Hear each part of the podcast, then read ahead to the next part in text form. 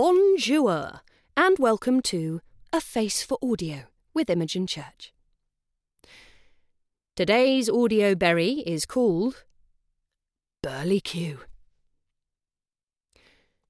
Those of you who have listened to other audio berries will know that during my time living in London as a jobbing actress, I started a second life in the evenings as a terribly naughty burlesque dancer. My burlesque name was Stella Plumes. Nobody even knew my name, actually.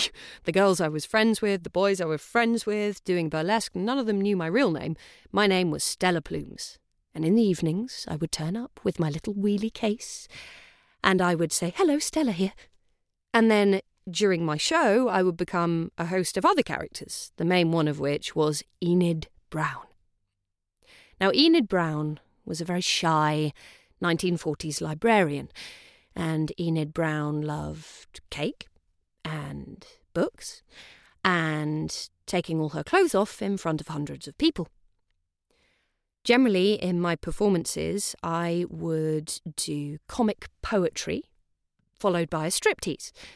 Seems an obvious combination now, but at the time it was, you know, quite radical, and quite interesting.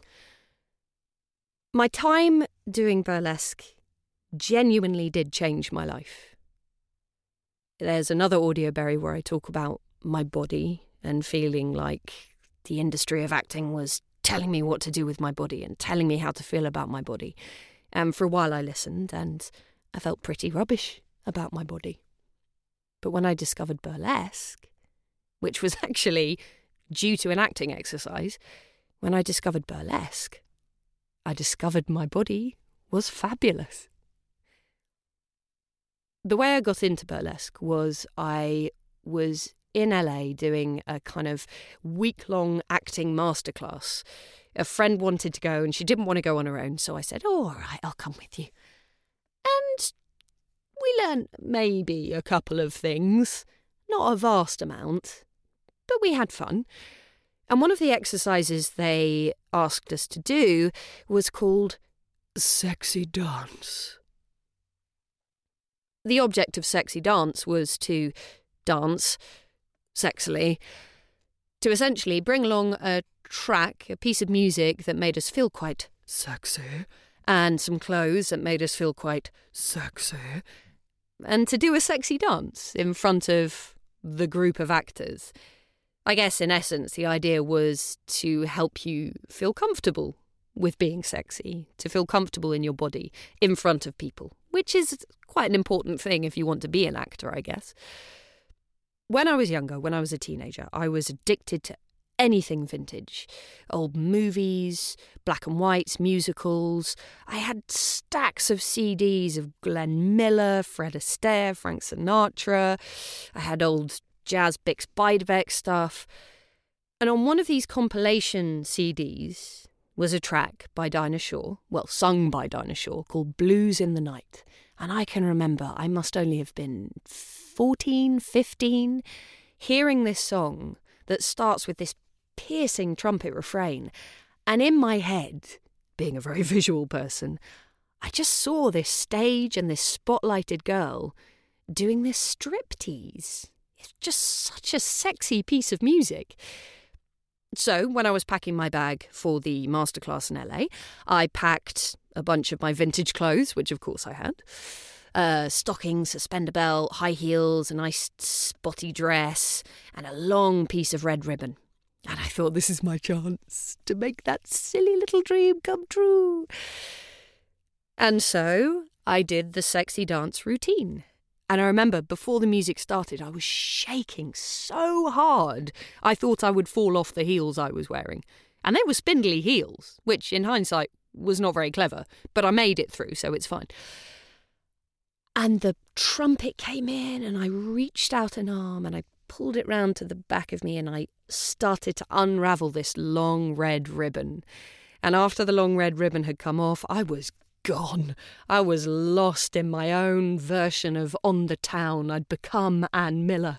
And I was dancing and I was taking my clothes off. And the more that came off, the less I cared. And then right at the end, I was stood in my heels, my stockings, my big kind of French knickers, and a bra. And I thought, oh, who cares? And off it came. The bra came off, and there I was, boobs ahoy, in front of a room full of people. And the thing that struck me was, it doesn't matter. They're only boobs and I felt amazing. It felt like such a high. I've never been, never will be ever into drugs. It doesn't interest me at all. But if you want to try something that will get you as high as anything legal, I'm guessing, can, just try taking your clothes off in front of people in a burlesque show because it's amazing. And that was it. I decided that yeah, I wanted to do that again. And actually, I wanted to do that a lot. So when I came back to London, I did a bit of research and found, coincidentally, that the first ever London Burlesque Festival was due. And I emailed the guy running it and said, Can I volunteer? I don't know, sell merchandise. And he said, Yeah, come along on the first night. And so I was there watching these girls doing their shows, and some of them were great, and some of them were not so. And I had been working on a routine in private in my bedroom, and one of the other girls volunteering said, Oh, you should do Newcomers' Night in three nights' time. And I went, All right then. And I did. And I turned up to that nightclub at 11 o'clock at night in Notting Hill. I hadn't told anybody I knew that I was going. And I got myself ready with my homemade pasties. Pasties are the little kind of discs that cover your nipples to give you that tiny little bit of um, modesty. And then I was stood backstage, dressed in my heavy 1940s overcoat, spectacles, and headscarf, holding a small suitcase which enclosed chocolate eclairs. And I saw all these other girls looking ever so sexy, and I thought, oh my God, what am I doing? And I got the compere to introduce me as a very shy, retiring lady from uh, a women's poetry circle who was slightly confused, but would they all perhaps be quiet, just humour me? And I crept out on the stage. And Enid was so nervous and so quiet, and I tiptoed forward to a microphone, and the whole place went deathly quiet. So quiet that I heard somebody, halfway to the back wall, say, I think she's going to speak. And there was this, and I went over to the microphone and said, Hello. And they laughed. And they laughed at my poem, and they laughed at my routine. They loved it. And that was it. I was sold. And in complete opposition to my experience of acting, I never even had to look for work. It just came to me. People were contacting me, asking me for shows. I was coming up with new routines. I could have done shows almost every night of the week. It was that popular in London at that time. It was part of that resurgence when burlesque was no longer underground but becoming mainstream.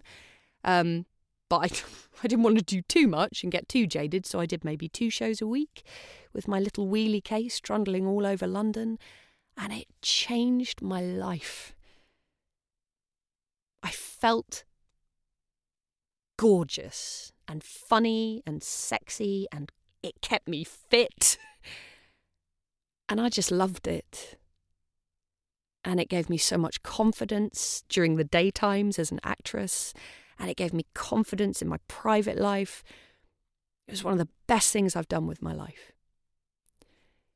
I did it for about two and a half years, after which I started to feel a little bit jaded and as though I'd played all the fabulous clubs I wanted to play, and as though the world itself that I was performing in was getting a bit small and maybe a bit cliquey. And actually, I started to care about how much money I was making, which was when I knew it was time to stop.